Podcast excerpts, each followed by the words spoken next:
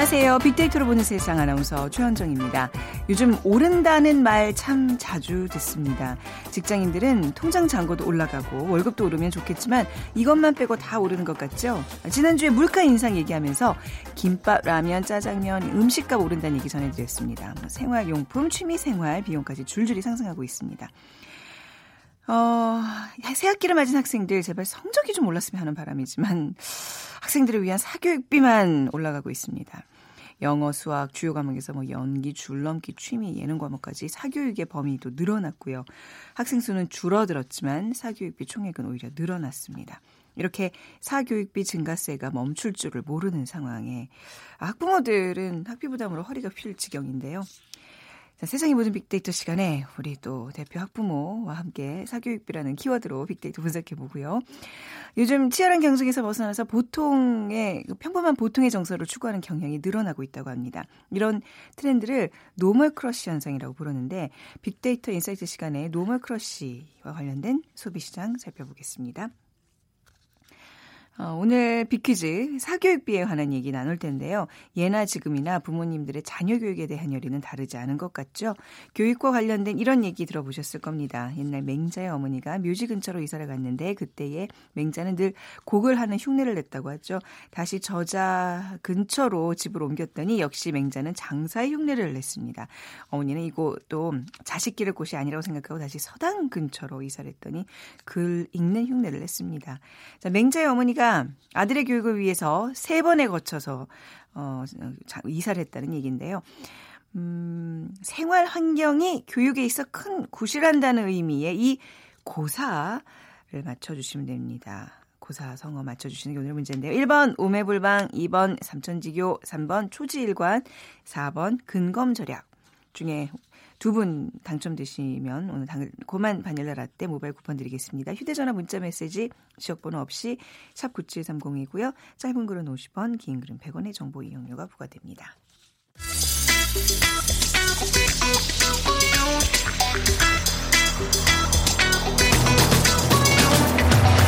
오늘 여러분이 궁금한 모든 이슈를 알아보는 세상의 모든 빅데이터. 다음 소프트 최재원 이사가 분석해드립니다. 다음 소프트 최재원 이사 나오셨습니다. 안녕하세요. 네, 안녕하세요. 네.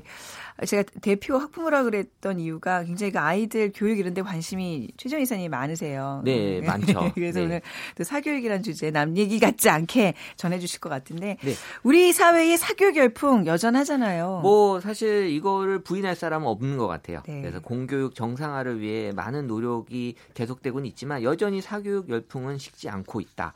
예전에는 국영수 위주의 사교육이 성행했다면 지금은 예체능 분야까지도 사교육이 넘쳐나고 있다라는 거고요. 네. 교육부와 통계청이 발표한 최근에 전국 초중고 1,484개 학교의 학부모 4만여 명을 대상으로 실시한 2017년 초중고 사교육비 조사 결과에 따르면 사교육 참여율이 2016년에는 67.8%였는데 지난해 70.5%로 높아졌다. 그러니까 사교육비 총액도 2016년 18조 1천억 원에서 18조 6천여 원으로 한 5,600여 원이 증가가 됐고요. 네. 이 사교육 열풍이 지속되고 있다라는 게 수치적으로도 조사 결과로 나와지고 있고 빅데이터 상에서도 사교육에 대한 언급량만을 보더라도요. 2013년에 300여 건이었는데요. 2017년에 600여 건으로 두 배 가까이 증가가 음. 되면서 이게 빅데이터 상에서도 사교육에 대한 언급이 증가하고 있다는 건 어, 정말 사교육에 대한 관심이 어, 높아지고 있고 실제 사교육에 대해서 많은 사람들의 어, 참여가 되고 있다라는 네. 게 보여지는 거죠.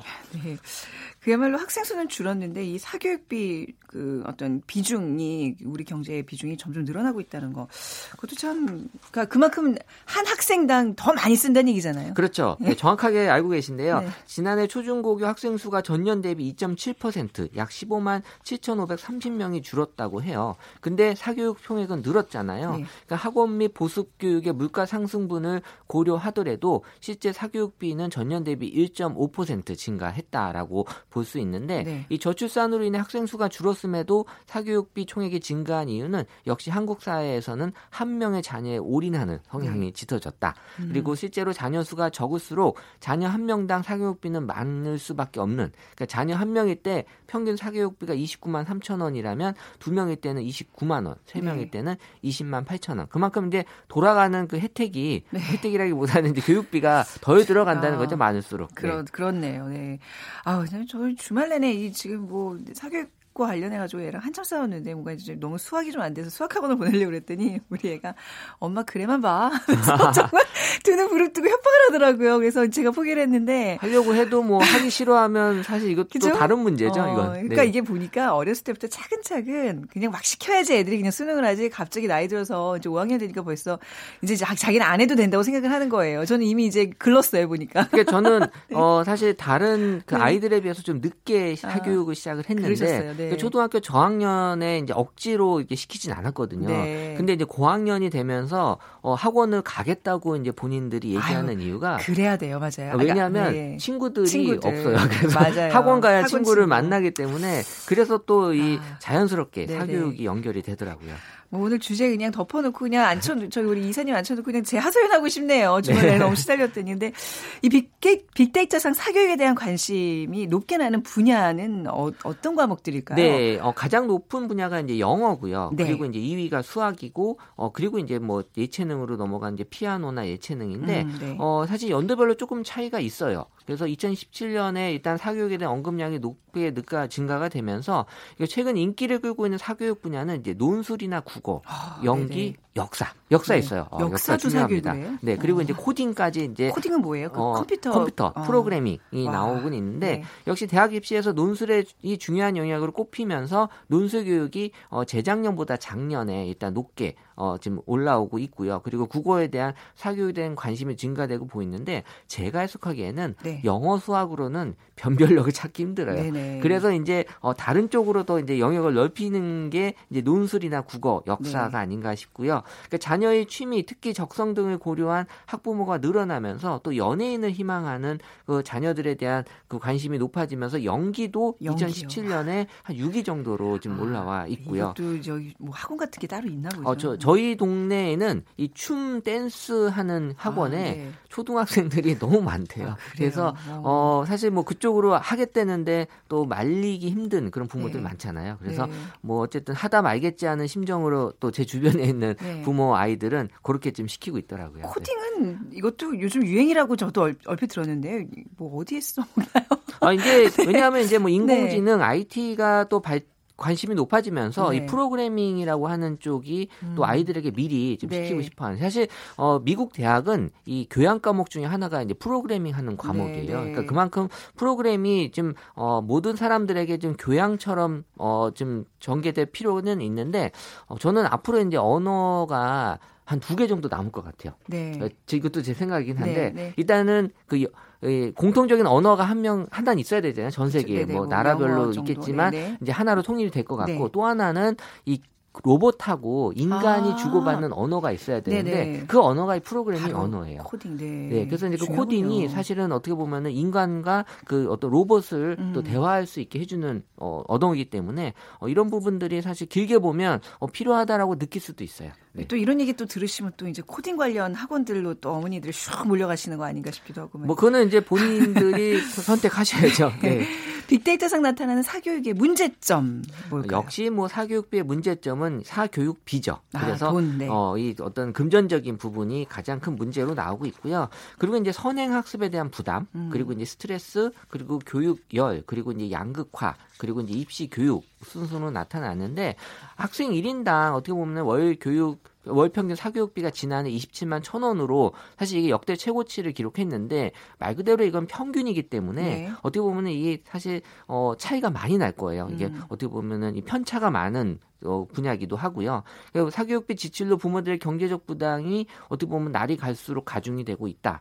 그리고 두 번째 이제 선행학습이 2위에 올랐는데 이 부분은 사실 저도 의견이 좀 분분한 것 같아요. 왜냐하면 네. 저희 아이가 초등학교 지금 6학년 그리고 중학교 1학년인데 지금 중학교 3학년, 고등학교 1학년 과정을 지금 보거든요. 네네. 근데 이게 이건 아니다 싶은 경우가 좀 있어요. 왜냐하면 네. 너무 앞서 나가면서 거기서 오는 이제 스트레스를 많이 받더라고요. 음. 근데 뭐 지금 모른다고 이게 앞으로 모를 것도 아니고. 네. 근데 지금 먼저 했다라는 게 어떻게 보면 부모 입장에서는 되게 안심이 되는 음. 그런 게 선행 학습이기 때문에 어 저는 이 부분은 사실 개인적으로는 좀 어, 다른 생각을 좀 갖고 있긴 한데 어쨌든 뭐 이런 학생들의 스트레스로 인한 또 교육열, 입시 교육이 어 또 이 집에 따라서는 또 양극화 어떤 집은 또 많이 가르치는 집도 있고요. 이런 사교육비 양극화도 좀 나타나고 있어서 네. 어, 지금은 뭐 지역별로 그리고 또 어떤 어, 여러 가지 특징별로 어, 평균으로 잡는 게 사실 큰 의미가 없어 음. 보이는 것도 있었습니다. 뭐 선행학습 이런 얘기 나오니까 머리가 지끈지끈 아파지기 시작하는데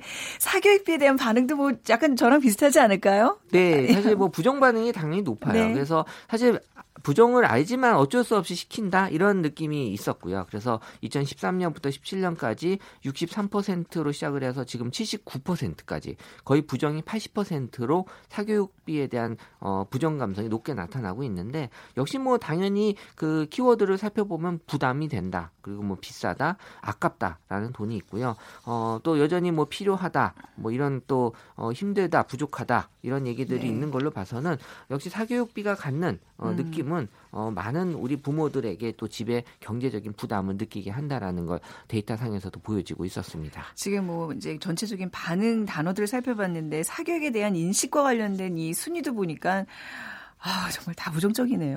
소개해 주세요. 어, 사실 뭐 이 10개 12 중에 단어 중에 좋은 단어는 없어요. 하나도 뭐 없네요. 힘들다, 어렵다, 짜증나다, 피곤하다, 어, 졸리다, 어, 귀찮다, 네. 바쁘다, 필요하다 있네요. 어, 필요하다, 필요하다 팔이 하나 있고 뭐뭐멍 때리다도 있고요. 뭐 네. 뭐 시간 없다. 네. 그러니까 저도 가끔씩 저희 애들 보면 어 정말 이렇게 한숨을 푹 쉴 때가 있고 음. 네, 정말 그게 어느 순간에 멍 때리고 있구나라는 느낌이 드는데 어 이런 것들이 과연 이걸 통해서 우리 아이들이 지금 한창 성장해야 될 시기에 네. 어, 지쳐가는 게 아닌가 라는 그런 상황 사실 학원 보내는 집들 보면 어 집에서 밥을 해주는 시간이 아까울 정도로 네네, 네. 그래서 이제 뭐 인스턴트 음식을 줄 수밖에 없는 게 빨리 와서 뭐책 갈아서 옷 가방 갈아입고 가, 가방도 또 음. 바꿔서 어, 가는 시간이 너무 촉박하기 때문에 어, 제대로 된 음식을 또 먹기 힘들다. 역시 어, 이 직장인만큼 또 학생들도 많이 바쁜 게 음. 어, 좀 어려운 현실인 것 같아요. 그러니까 교육이라는 게 사실 목적성 방향이 있어야 되는데 이 사교육 이렇게 막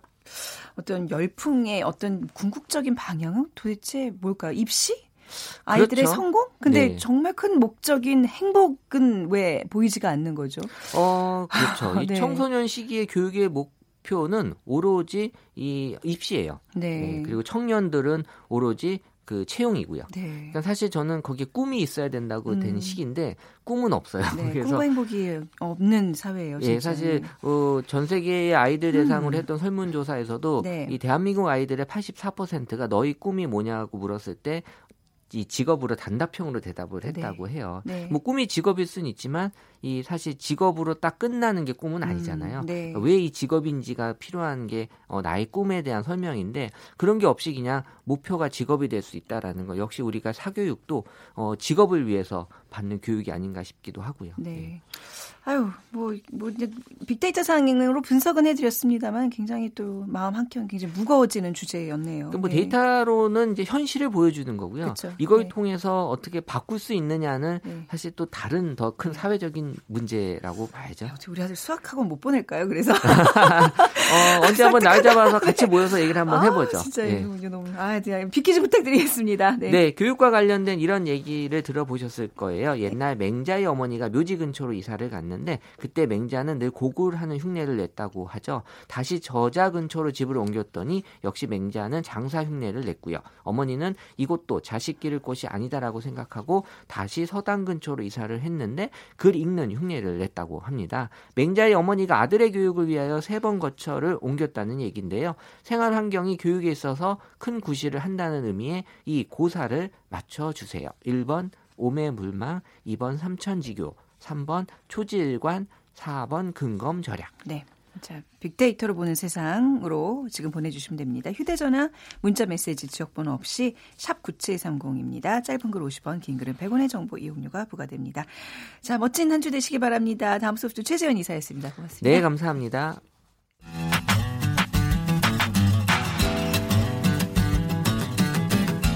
마음을 읽으면 트렌드가 보인다. 빅데이터 insight. 타파크로스 김용학 대표가 분석해드립니다. 타파크로스 김용학 대표 나오셨습니다. 어서 오세요. 안녕하세요. 네. 또 오늘 역시 어 새로운 네.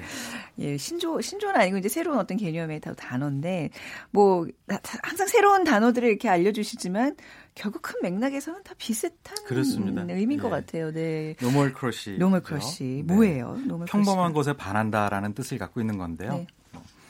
어, 비슷한 트렌드 용어로는 소확행이 있을 수도 있고요. 네. 아니면 뭐 워라벨이 있을 수도 있고요. 그러니까 어, 현대 사회는 굉장히 경쟁이 치열하잖아요.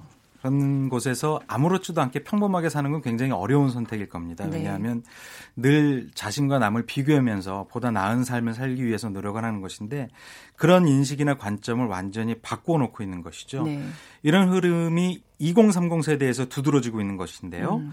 평범한 삶을 가장 행복한 것이다라고 느끼고 있는 것이죠. 네. 그래서 여러 가지 일상 속에서 일반적이거나 평범한 보통의 정서를 추구하는 형태가 두드러지고 있습니다. 네. 근데 지금 이 설명을 들으면서 느낀 게 그 평범함을 추구하고 작은 행복들을 추구하면서 이 말 자체는 다 이렇게 다 거창해요. 왜 그런 네. 거야? 뭔가 이게 어폐들이 있는 것 같아요. 그렇죠? 네. 추구하는 어떤 목적과 이 단어들의 어감 그렇네요. 상당한 차이가 네. 있는데 아무튼 우리 사회에서 normal crush 현상 어떻게 나타나고 있을까요? 네, 한국일보가 작년 12월 21일부터 올해 1월 2일까지 20세부터 어, 35세까지 성인 남녀 300명을 대상으로 설문조사를 한 결과가 있는데요. 10명 중 3명은 큰 돈을 벌지 못해도 충분한 여가를 갖고 교우 관계나 여행, 레저, 취미를 즐기는 것을 성공한 삶이다라고 여기고 있다라고 어, 밝힌 바가 있고요. 네.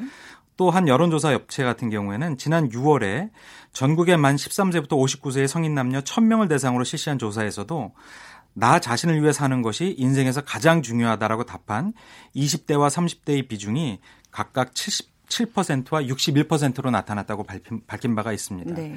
그러니까 남의 시선이나 사회 통념을 의식하지 않고 평범하지만 행복한 자신의 삶을 살고자 하는 normal crush의 경향이 음. 2030 세대에서 두드러진 결과가 나타나고 있는 것인데요. 이런 것들은 이 세대가 소비하는 컨텐츠에서도 큰 변화를 보이고 있는 것으로 나타났습니다. 네. 그러니까 인위적인 연출이라든지 장치를 최소화해서 음. 스타들의 있는 그대로의 모습을 시청하는 이런 프로그램들에 대한 맞습니다. 소비자들의 열광이 네. 두드러지고 있는 것이죠. 아, 그렇더라고요. 진짜 예전에는 카메라를 이렇게 대놓고 보면서 얘기하고 뭔가 이렇게 연출, 연기의 어떤 그 모습들이 있었다면 지금은 그 트렌드가 그냥 카메라도 안 보이게 출연자들 안 보이게 그냥 구석구석 숨겨놓는데요. 그냥 자기 생활을 그대로 하면서 네. 그 모습을 찍어서 편집을 하는 거죠. 그게 그렇죠. 이제 요즘에 추세라 그러는데. 근데 그런 리얼리티 어, 쇼가 네. 어, 자연스러운 일상을 노출해주긴 하지만 네. 그 일상이 자극적이거나 무언가 긴장을 주게 된다면 네. 편안함을 못 느꼈을 텐데 네. 그렇지 않다는 것이죠. 네네. 그러니까 이렇게 우리가 프로그램을 통해서도 뭐 나타나고 있지만 또 어떤 대표적인 사례들이 있을까요? 네. 화려함은 촌스러운 곳으로 작고 네. 소박한 것은 세련된 것으로 인식하고 있는 정반대 현상이 나타나고 있는 것인데요. 네. 휴식을 즐기는 소박한 행복이다라는 컨셉이 있습니다. 음. 그런데 이것이 우리나라에 국한된 것이 아니라 네. 세계적인 현상인 것이죠. 음. 일전에도 저희가 소개해드린 바가 있는데요. 네. 덴마크의 전통 문화인 hygge 열풍, 음. 네, 편안함을 극대화하고 있는 어, 모습이고요. 네. 네. 스웨덴도 비슷한 것이 있는데요. 스웨덴도 있어요. 네, 스웨덴. fika 문화라고 있습니다. fika 문화. 네. 아, hygge, fika 네. 또. 네. 스웨덴의 fika 문화 같은 경우는 네. 어, 오후 서너 시가 되면 티타임을 늘 갖는답니다. 그래서 네. 하던 일을 멈추고 어, 가까운 사람들과 coffee break를 음. 갖는 것이죠. 또 스, 스, 아, 스페인 같은 경우는 querencia라고 있습니다. 네. querencia에는 투우에서 동굴 아니야 저기 저 배웠어요 그때. 네, 네 그 이제 네, 소가 마지막 도발을 하기 직전에 잠시 숨을 잠시, 고르는 예, 그쵸, 네, 그러니까 네. 굉장히 열정적으로 음. 있다가 네. 잠시 숨을 고르는 그 편안함 네네. 이런 일상들 같은 것들이 나타나고 있는 거죠. 용어 집 하나 만들어요. 그래서 이렇게 붙여놨으면 좋겠어요. querencia, hygge, fika, 무슨 normal crush 매번 듣는데도 이렇게 입에 붙질 않네요. 네, 네. 그렇습니다. 네. 우리나라 같은 경우는 그 기업 노동량이 OECD 국가 중에 1위라고 하고 있는데요. 네. 그러다 보니까 이런 일상과 삶의 균형을 맞춰주는 그러니까 음. 어, 워라벨이라든지 이런 부분에 대한 소비자들의 needs가 훨씬 더 두드러지고 있는 것 같습니다. 네. 이제 이게 뭐 hygge fika 뭐 querencia 이런 것들이 다 이제 문화로서 자리를 잡고 있는 것 같아요. 그렇습니다. 빅데이터 상에서는 어떻게 나타나고 있죠? 네. 빅데이터 상에서는 이런 normal crush라든지 hygge라든지 이런 전문적인 용어가 쓰이지는 않는데요. 네. 사람들이 아, 살고 있는 일상 속에서 이런 패턴이 두드러지는 곳이 나타나고 있습니다.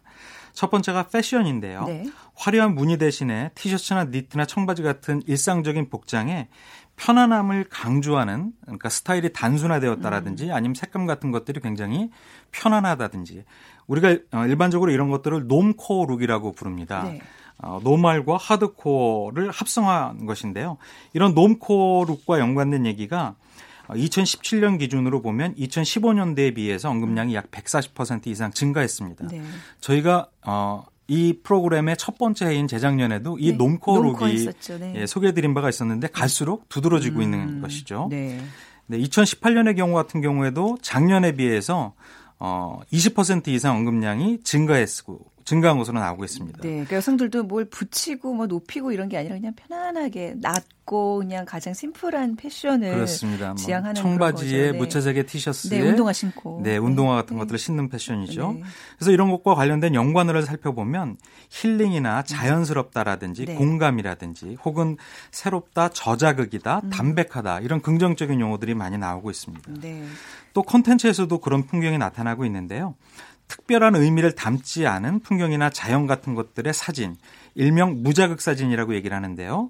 이런 사진들만 공유하고 있는 무자극 콘텐츠 연구소라고 있습니다. 네. 여기서 운영하는 SNS 계정에 소비자들이 굉장히 많이 연결되어 있다라고 하고 있고요. 지금 사진 하나 이렇게 저한테 저희 보여주셨는데 이게 뭐예요? 그냥 무라고 써 있고 그렇죠. 직관적으로 뭐 어떤 강조점이 없으니까 네. 이게 과연 무슨 사진이지 싶은데 그냥 문지방 사진입니다. 네. 아무런 의미가 없는 것처럼 음. 근데 편안함을 느끼게 되고 있는 것이죠. 그래서 네. 순간순간의 작은 행복을 발견하면서 막, 만족을 느낄 수 있는 영상에도 음. 소비자들이 크게 공감하고 있는 것입니다. 네. 그렇네요. 그러니까 뭐 그러니까 특별한 자극이 없는 무, 이 사진 한 장으로도 이제 사람들이 힐링을 얻고 네. 있다는 얘기인데. 오, 이런 네. 무자극 관련 콘텐츠들을 전문적인 용어로 부르는 말이 있는데요. 어, S, ASMR입니다. 그러니까 네네. Autonomous Sensory 네. 어, Meridian Response의 약자입니다. 음. 그러니까 뇌를 자극해서 네. 심리적인 안정을 유도하는 콘텐츠인데요. 네. 어, 다양한 패턴이 있습니다. 예를 들어서 별 생각 없이 멍 때리는 것을 보는 동영상. 네. 그러니까 그러기 위해서 보는 동영상일 수도 있고요. 네. 일명 멍상이라고 하는데요. 이런 멍상들의 유, 어, 유형을 보면 광활한 우주를 보여주는 다큐멘터리라든지 음. 아니면 과일이나 채소를 칼로 써는 영상이라든지 네. 뭐 책장 넘기는 소리라든지 음. 연필에 사각거리는 소리 맞아요 연필 사각거리는 소리만 네. 계속 들려주는 채널도 있다면서요 그렇습니다 그런데 이런 것들을 네. 보면 기분이 좋아진다는 평가가 아, 있고 좋아져요. 실제로 네. 조회수가 네. 수십만에 달하고 있습니다 음. 뭐좀 전에 보셨던 마룻바닥이나 네. 어, 건조 중인 할머니의 옷이라든지 윷놀이판 사진이라든지 이런 것들을 보정 없이 갖고 있는 이미지들의 소비자들이 굉장히 공감하고 있는 있는 것입니다. 음, ASMR 무자극과 관련된 전문적인 용어다. 그러니까 이제 뭐 우리가 끊임없이 그냥 가만히 앉아서 파도 소리를 즐겨 듣거나 새 소리를 즐겨 듣는 사실 이런 차원이잖아요. 네. 그렇습니다. 네. 네. 저도 최근에 한 방송 채널입니다. 네. 이제 어, 무료 방송 채널인데 네. 이런 광활한 우주라든지 특별한 음. 목적 없이 온 곳에서 클래식이 나오는데요. 네. 너무 편안하고 즐거운 어, 거예요. 그러니까 네. 어, 인위적인 어떤 기획을 통해서 나오는 쇼나 뮤직쇼보다 훨씬 더 큰 만족감을 음. 얻었던 경험이 있거든요. 네. 그래서 아마 저도 네. 꽤나 일상에 예, 지쳐 있지 않았나. 그렇죠. 뭐 회사 일에 또 육아에 지금 많이 힘드신 거 알고 있습니다. 네. normal crush족들이 즐기는 또 장난감도 있다면서요? 맞습니다. 이런 트렌드가 있다 보니까 히트 네. 상품이 나오게 되는데요. 2030 세대는 아무런 의미가 없어 보여도 보이는 곳에 관심을 쏟고 있는 특징이 있는데 네. 그 대표적인 상품이 액체 괴물입니다. 아, 이게 이게 normal crush족들이 즐기는 거예요? 저희 집에 네. 진짜 많은 많으시죠. 일명 슬라임이라고 하는데요. 네. 어, 끈적끈적하고 말랑말랑한 점액질 음. 형태의 장난감이죠. 그냥 이렇게 막 주물럭주물럭거리면서 네. 심심함을 없애는 것인데 네. 어, 작년에는 또 비슷한 유형의 상품 중에 스피너가 있었잖아요. 스피너요, 네. 연필 돌리는 것처럼 돌아가는 어, 이런 슬라임과 관련된 동영상이 현재 2천만 개가 넘는다고 하고요. 음. 이런 슬라임이 온라인 오픈마켓에서 이런 것들을 직접 구매해서 만드는 사람들 네. 어, 관련 상품들도 굉장히 많이 예, 음, 나오고 있습니다. 이걸 또 슬라임이라고 그러는군요. 네. 네. 또 얼굴 모양 적고 있어요 저는. 네. 네. 네. 얼굴 모양의 스펀지도 있는데요. 네. 일명 stress ball이라고 합니다. 네. 이것도 어, 관, 어, 비슷한 유형의 상품으로 음. 소비자들이 많이 찾고 있습니다. 네. 뭐 이게 사실 어떤 의미가 있는 장난감들인데 그냥 아이들이 무슨 액체 괴물이라든지 fidget spinner 엄청 사가지고 모으고 그랬었거든요. 맞습니다. 네. 이게 아이들이 좋아할 것 같지만 사실은 예, 사실은 이런 네. 아이들에 어울리는 상품들을 다양한 유형의 상품들을 어른 들이 쓰면서 네. 즐거움을 찾는 경우가 굉장히 많습니다. 네. normal crush족들이 또 주로 방문하는 장소 좀 특별한가요? 네. 어, 많은 소비 계층이나 세대들이 참 네. 어, 이렇게 방문하고 있는 우리가 일명 hot place가 굉장히 많은 유형이 있긴 하지만 네. 어떤 강남역이라든지 홍대라든지 세련미를 대표하는 곳 외에 성수동이나 부암동이나 음. 익선동, 음. 망원동 등은 한적하고 소박한 옛날의 네. 멋을 찾을 수가 있거든요. 네. 이런 곳이 공통적으로 hot place로 부상하고 있는 것이죠. 네. 옛 동네의 모습을 그대로 간직한 골목길이라든지 아니면 실제로 이 안에서 소비자들이 굉장히 관심을 보이는 유형들을 조금 더 구체적으로 살펴보면 어, 의류 공장을 개조한 채빵이라든지 성수동에 있습니다. 네. 익선동에는 옛날 스타일의 만화빵이라든지 음. 또 추천을 받아서 어, 책을 입고시키는 방식의 책방이 있는 어, 음. 책곳, 어, 책방. 네. 또 샤로스길이라는 곳에 위치한 여행 관련 전문 책방. 샤로스길은 어디예요? 어, 여기는 서울대 근처에 있습니다. 아, 아 그 샤자 그거요. 그것도 아, 그렇구나. 네. 네 이런 곳들. 네. 그러니까 어, 주인의 취향이 그대로 묻어난 책방이라든지 돌, 독립 출판물 같은 것들이 있는 곳에서 네. 소소한 재미를 느끼는 소비자들이 굉장히 많이 나타나고 있고 네. 이런 것들이 SNL 통해서 입소문을 내면서 더 많은 소비자들의 발걸음이 이어지고 있는 것이죠. 평범하고 편안한 삶을 추구한다 그랬는데 저는 오늘 정신이 없네요. 이게 모르는 것 투성이라서 이 네. normal 네. crush와 관련된 문화 앞으로 어떻게 전개될지 전망 좀 해주신다면요. 네, 이렇게 네. 어, normal crush를 쫓는 2030 세대가 평범하게 산다고 해서 대충 사는 것이나 막 사는 것은 아니거든요. 네. 그러니까 대단히 성공한 삶이 그러니까 타인의 시선에 맞추는 대단한 성공한 삶이 아니라 할지라도 스스로가 순간순간의 소중함을 잃지 않은 채 살아가준 음. 것에 삶에 대한 본질적인 인식의 어, 변화가 있는 것 같고요. 네. 이런 부분들에 맞춘 여러 가지 산업 생태계가 나타나고 있습니다. 음. 그래서 이런 것들은 어, 우리 사회가 어, 성장하거나 변화하면서 나타나는 두드러진 네. 어, 모습일 것 같고요. 일전에 한 방송에서 어, 한 연예인이 어, 성공한, 그러니까 훌륭한 사람이 되어라 그러니까 또 다른 celebrity가 네. 무슨 훌륭한 사람이 돼 그냥 막 살아. 네. 평범한 사람이나 돼 이렇게 얘기를 한 바가 아, 있고 네. 그런 것들이 굉장히 공감을 불러일으키고 어, 불러 일으킨 바가 있었고요. 네. 최근에 한 어, 여행 관련 프로그램에서도 외국인이 우리나라 사람을 얘기한 부분이 굉장히 음. 화제가 되었습니다. 네. 한국에서는 10시간 이상 일을 한데 그런 곳은 정말 끔찍한 곳이야. 나는 어. 돈을 버는 것보다 네. 이렇게 가까운 가족과 커피를 마시는 게 좋아라는 얘기에 어. 국내 소비자가 굉장히 공감했었거든요. 그렇죠, 네. 어, 물론 사회적으로 성공한 삶도 좋지만 그런 사회적 삶, 성공의 삶이 아니라 할지라도 음. 소소한 자신만의 삶을 찾는 트렌드는 굉장히 오래도록 지속이 될 것 같고요. 네. 그에 맞춘 산업의 트렌드도 여러 가지 형태에서 나올 것 같습니다. 오늘 normal crush라는 이 문화 좀 방점을 찍어야 되는 그 한마디는 그거 같아요. 순간순간의 소중함을 잃지 않는 삶. 그렇죠. 네, 네. 맞습니다. 되게 거창한 것 같지만 여러분도 누구나 누릴 수 있는 바로 그런 normal crush에 대한 오늘 소개였습니다. 오늘 말씀 잘 들었습니다. 감사합니다. 감사합니다. 네, 타파크로스의 김효아 대표와 함께했고요.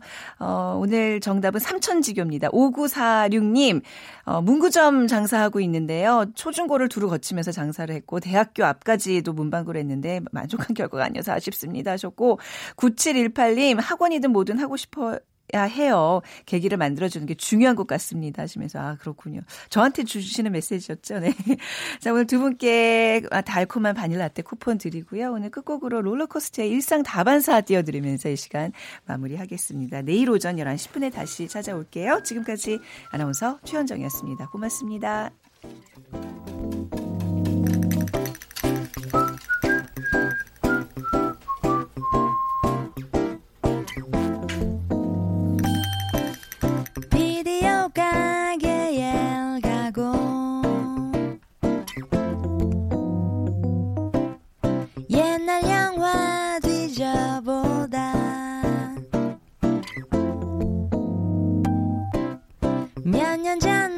놓쳤